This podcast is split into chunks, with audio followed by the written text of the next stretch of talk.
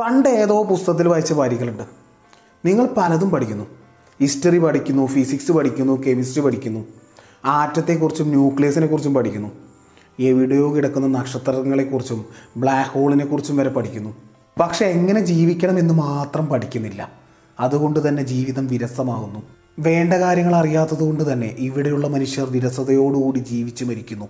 ജീവിതം കുറച്ചുകൂടി ബെറ്ററായിട്ട് എങ്ങനെ ജീവിക്കാം എന്നതാണ് ഈ പുസ്തകം. കൂടെയുള്ള മനുഷ്യരെ കുറച്ചുകൂടി ബെറ്റർ ആയിട്ട് എങ്ങനെ മനസ്സിലാക്കാം എങ്ങനെ മാനേജ് ചെയ്യാം എങ്ങനെ ഡീൽ ചെയ്യാം. ഒരു പഠനം പറയുന്നത് ഒരു സാധാരണ മനുഷ്യന്റെ സന്തോഷത്തിന്റെ എൺപത് ശതമാനം കാരണം എന്തായിരിക്കും? നമ്മൾ വിചാരിക്കും വീട് കാറ് പ്രോപ്പർട്ടീസ് ഓർണമെന്റ്സ് ഇതൊക്കെയാണെന്ന്. പക്ഷെ സത്യത്തിൽ മറ്റു മനുഷ്യരാണ്. ഒരു സാധാരണ മനുഷ്യന്റെ സന്തോഷത്തിന്റെ എൺപത് ശതമാനവും മറ്റു മനുഷ്യരെ ഡിപ്പെൻഡ് ചെയ്തിരിക്കും. ഇവിടെ ഒരു ചെറിയ പ്രശ്നമുണ്ട്. ഏതൊരു കാര്യമാണോ നമ്മൾ സന്തോഷിപ്പിക്കുന്നത്? അത് തന്നെ നമ്മൾ ദുഃഖിപ്പിക്കുകയും ചെയ്യും. നമ്മുടെ സന്തോഷം മറ്റു മനുഷ്യരിലേക്ക് നമ്മൾ കൊടുത്താൽ അവരെ ഡിപ്പെൻഡ് ചെയ്താൽ മറ്റു മനുഷ്യർ കാരണം നമ്മൾ വിഷമിക്കുകയും ചെയ്യും. ഈ സാഹചര്യത്തിൽ നമ്മൾ സാധാരണ മനുഷ്യരെ പോലെ ജീവിക്കരുത്. അവരെക്കാൾ കുറച്ചുകൂടി ഉയർന്നു ചിന്തിക്കേണ്ടതുണ്ട്. ഈ കാര്യം മനസ്സിൽ വെച്ചുകൊണ്ട് തന്നെ മറ്റു മനുഷ്യരുമായിട്ട് ഡീൽ ചെയ്യുമ്പോൾ അവരെ മാക്സിമം സന്തോഷിപ്പിക്കാൻ ശ്രമിക്കണം. അവർ സന്തോഷിക്കുമ്പോൾ അവർ നമുക്ക് വേണ്ടത് തരും.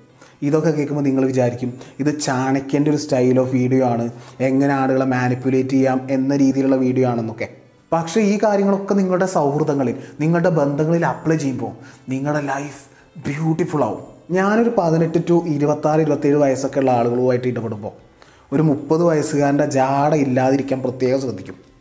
കാരണം ഞാൻ ശ്രദ്ധിച്ചിട്ടുണ്ട് എന്റെ പതിനെട്ട് വയസ്സിൽ ഈ മുപ്പത് വയസ്സുകാർ കാണിച്ച ഈ ഷോ ഓഫൊക്കെ അതുകൊണ്ട് തന്നെ ഞാൻ വേറൊരു കാര്യം കൂടി ശ്രദ്ധിച്ചത് അവരുമായിട്ട് ഇടപെടുമ്പോൾ അവരെന്റെ അടുത്ത് കുറച്ചുകൂടി ഫ്രീ ആവുന്നുണ്ട്. അവർ തമാശകൾ പറയുന്നുണ്ട്. എന്നെ കുറച്ചുകൂടി അധികം കൺസിഡർ ചെയ്യുന്നുണ്ട്. അവർ സന്തോഷിക്കുന്നുണ്ട് ഞാനുമായിട്ട് ഇടപെടുമ്പോൾ. ഞാൻ വളരെ ഫ്രീ ആണ്. അതുകൊണ്ട് തന്നെ അവരും ഫ്രീ ആണ്. അവർക്ക് ഞാനുമായിട്ടുള്ള ഒരു ബോണ്ട് പെട്ടെന്ന് നേരം ഉണ്ടാവും.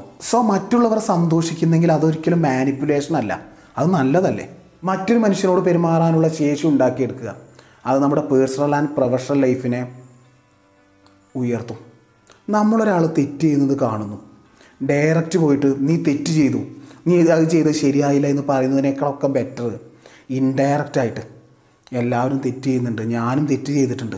ഇതേ സാഹചര്യത്തിൽ ഞാനും പണ്ട് തെറ്റ് ചെയ്തിട്ടുണ്ട് എന്ന രീതിയിൽ വേണം അത് അവതരിപ്പിക്കാൻ. എന്നാൽ ഇൻഡയറക്റ്റായിട്ട് നീ തെറ്റ് ചെയ്തു എന്ന് അവർക്ക് മനസ്സിലാവുകയും വേണം. ഇങ്ങനെ നമ്മൾ ചെയ്യുമ്പോൾ അവർക്ക് നമ്മളോട് കുറച്ചുകൂടി അടുപ്പം ഫീൽ ചെയ്യും. ആ നല്ല മനുഷ്യനാണ് കേട്ടോ എന്നൊരു ഫീൽ അവർക്കുണ്ടാവും. ആ ബന്ധം ജീവിതകാലം മുഴുവൻ തുടരുകയും ചിലപ്പോൾ ചെയ്യാം.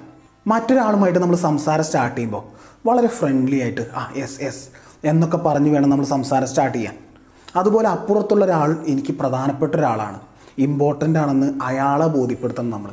ഡയറക്റ്റ് അല്ലെങ്കിൽ പോലും ഇൻഡയറക്റ്റ് ആയിട്ടൊക്കെ മതി. ഞാൻ ഡിഗ്രിക്കൊക്കെ പഠിക്കുന്ന സമയത്ത് എന്റെ ഒരു ഫ്രണ്ട് അവനൊരു ഫോൺ എടുത്താൽ മതി. അവന്റെ കാര്യം നേടും അവൻ. ഞാൻ വിചാരിക്കും ഇതെങ്ങനെ സാധിക്കുന്നു? എന്ന്. അവൻ പറയും കാലിക്കറ്റ് യൂണിവേഴ്സിറ്റി അല്ലേ? അവിടെ നമ്മുടെ ആളുണ്ട്. ഹൈദരാബാദ് റാമോജിയോ? അവിടെ കുഴപ്പമില്ല. എന്റെ ഫ്രണ്ടിന്റെ ഫ്രണ്ട് ഉണ്ട്. അവനെ വിളിച്ചാൽ മതി. ശരിക്കും ഞാൻ അത്ഭുതപ്പെട്ടിട്ടുണ്ട്.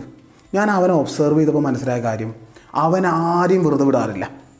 കാണുമ്പോൾ സംസാരിക്കുന്നു തമാശകൾ പറയുന്നു കണ്ണിൽ നോക്കി സംസാരിക്കുന്നു.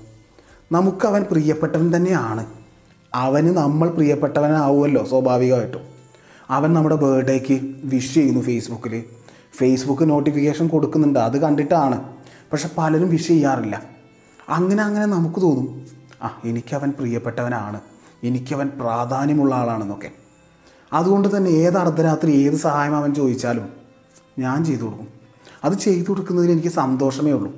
അവൻ അവിടെ ചെയ്തത് പ്രാധാന്യമുള്ള ഒരാളാണ് നീ എന്ന് നമ്മളോട് പറയാതെ പറയുന്നതാണ്. ഈ പുസ്തകത്തിൽ ജോൺ എന്നൊരാൾ പറയുന്നൊരു കാര്യമുണ്ട്. എന്റെ മുപ്പത് വർഷത്തെ അനുഭവത്തിൽ നിന്ന് എനിക്ക് മനസ്സിലായ ഒരു കാര്യം. ഒരാളെ ക്രിട്ടിസൈസ് ചെയ്യുന്നത് ഫൂളിഷ്നെസ് ആണെന്നാണ്. കാരണം നമ്മൾ ഒരാളെ ക്രിട്ടിസൈസ് ചെയ്യുമ്പോൾ അയാളുടെ അഭിമാനബോധത്തിന് മുറിവേൽക്കുന്നുണ്ട്. അയാളുടെ ഈഗോയെയാണ് നമ്മൾ ഹേർട്ട് ചെയ്യുന്നത്. അയാൾക്കത് ബുദ്ധിമുട്ട് തന്നെയാണ്. നമ്മൾ കണ്ടിട്ടുണ്ട് ചില ആളുകൾ മേലുദ്യോഗസ്ഥനെ പറ്റി കുറ്റം പറയുന്നു ജീവിതകാലം മുഴുവൻ മേലുദ്യോഗസ്ഥനെ വെറുക്കുന്നതൊക്കെ. അയാൾ പ്രത്യേകിച്ച് ഒന്നും ചെയ്തിട്ടുണ്ടാവില്ല. അയാൾ ആകെ ചെയ്തത് ഏതെങ്കിലും സമയത്ത് ഇയാളെ ക്രിട്ടിസൈസ് ചെയ്തിട്ടുണ്ടാവും. അത് ഇയാളുടെ ഈഗോയെ ഹേർട്ട് ചെയ്തു. ആ ഭാരമാണ് ഇയാൾ ജീവിതകാലം മുഴുവനും കൊണ്ടു നടക്കുന്നത്. ജീവിതം എൻജോയ് ചെയ്യാൻ വേണ്ടിയിട്ട് ഡെയിൽ കാർണി പറയുന്നൊരു പോയിന്റാണ് നിങ്ങൾ നിങ്ങളായിരിക്കുക. Find yourself and be yourself നിങ്ങൾ നിങ്ങളായിരിക്കുക. ഇത് ലൈഫിലൊരു പ്രധാനപ്പെട്ട ഉപദേശമാണ്. നമ്മൾ സമാധാനം സന്തോഷം എന്താണെന്ന് അറിയാൻ വിജയിച്ച ആളുകളെ നോക്കുകയാണ്. അവരിങ്ങനെ നോക്കിയിരിക്കുകയാണ്. അവരെന്ത് ചെയ്യുന്നു? അവരെന്ത് ചെയ്യാതിരിക്കുന്നു? ഇങ്ങനെയൊക്കെ. ഇതൊരിക്കലും മോശം കാര്യമല്ല അത് നല്ലത് തന്നെയാണ്. അത് സ്വാഭാവികമാണ്. പക്ഷേ ഇവിടെ പ്രശ്നം നമ്മൾ അവരെ നോക്കുക മാത്രമല്ല ചെയ്യുന്നത്.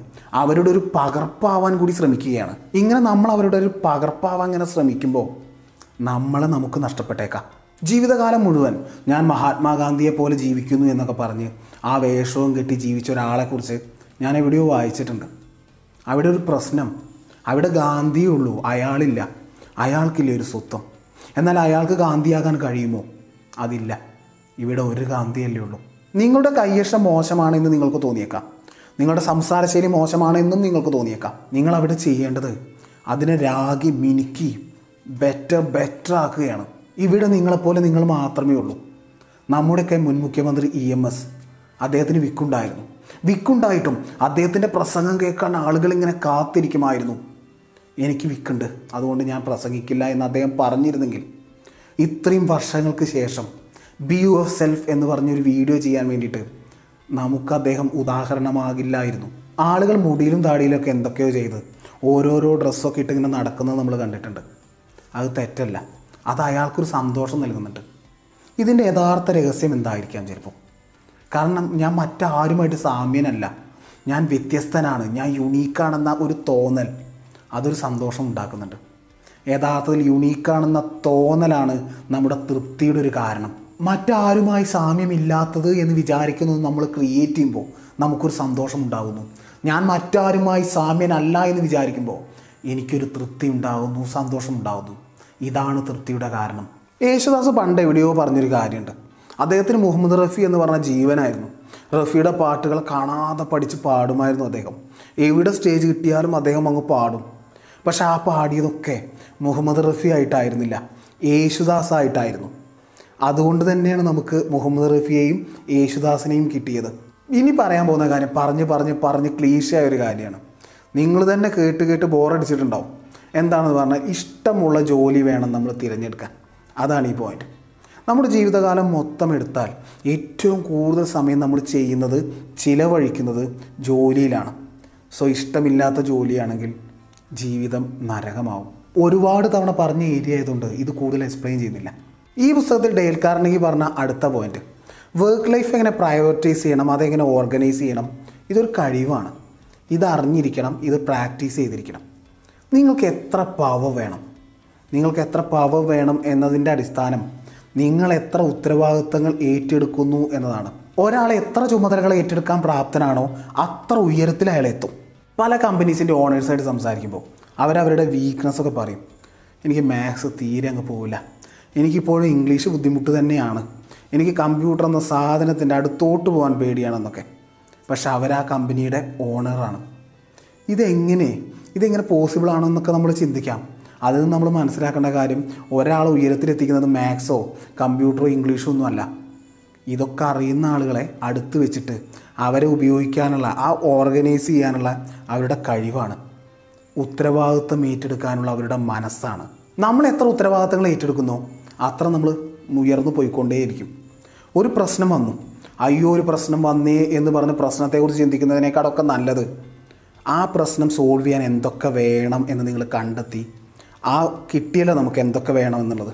അത് സോൾവ് ചെയ്താൽ പ്രശ്നം സോൾവ് ആവും. ഈ ഒരു ആറ്റിറ്റ്യൂഡിൽ വേണം നമ്മൾ പ്രശ്നത്തെ കാണാൻ. പിന്നെ എല്ലാം നമ്മൾ തന്നെ ചെയ്യരുത്. നമ്മളുടെ ജോലി എല്ലാം നമ്മൾ തന്നെ ചെയ്യുമ്പോൾ നമ്മൾക്ക് എക്സ്പാൻഷന് സാധ്യത കുറയും.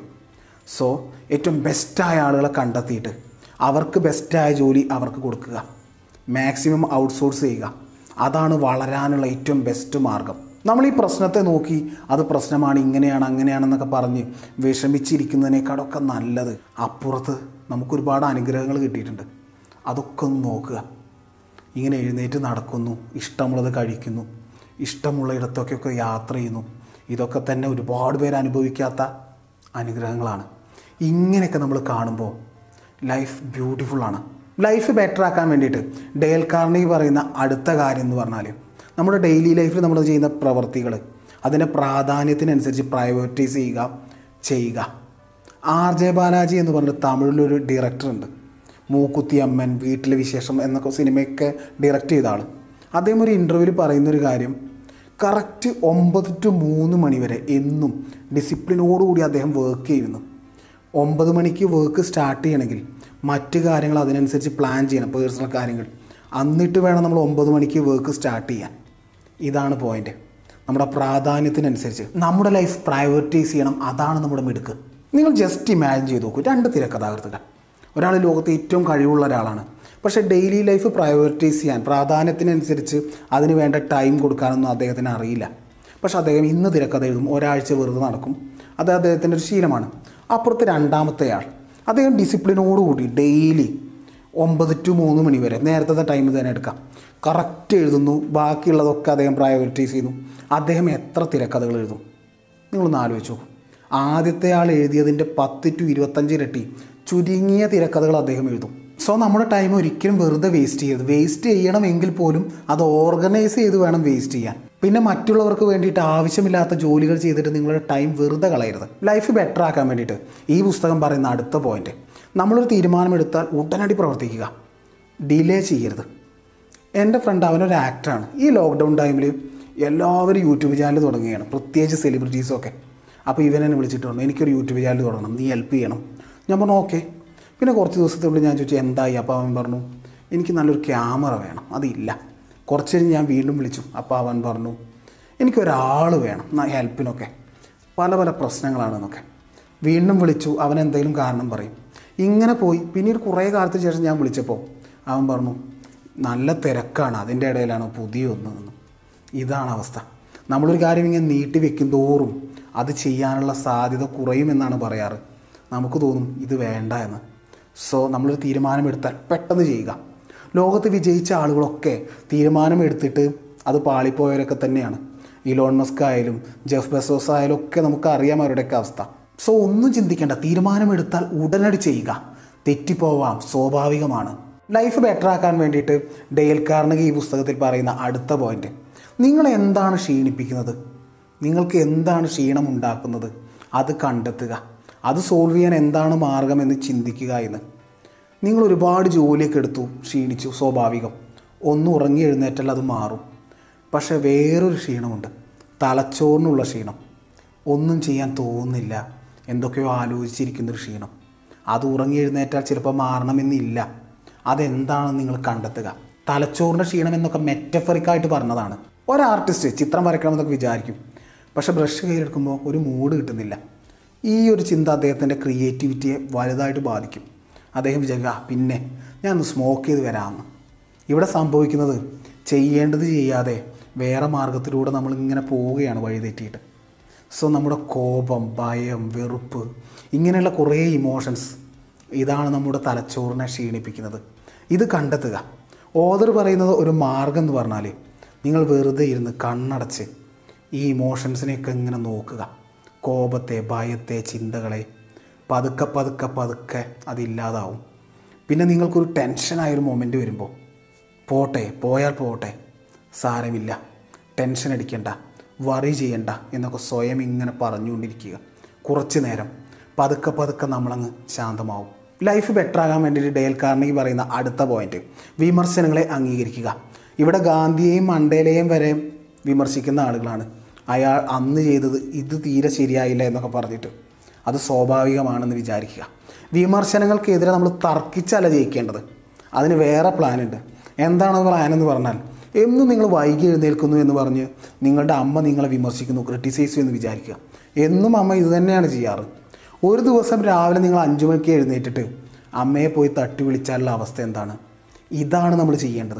വിമർശനങ്ങൾക്കെതിരെ തർക്കിച്ചിട്ട് ഒരു കാര്യമില്ല നിങ്ങൾക്ക് വിമർശനങ്ങൾ എന്ന് പറഞ്ഞാൽ അപമാനമായിട്ട് തോന്നിയേക്കാം.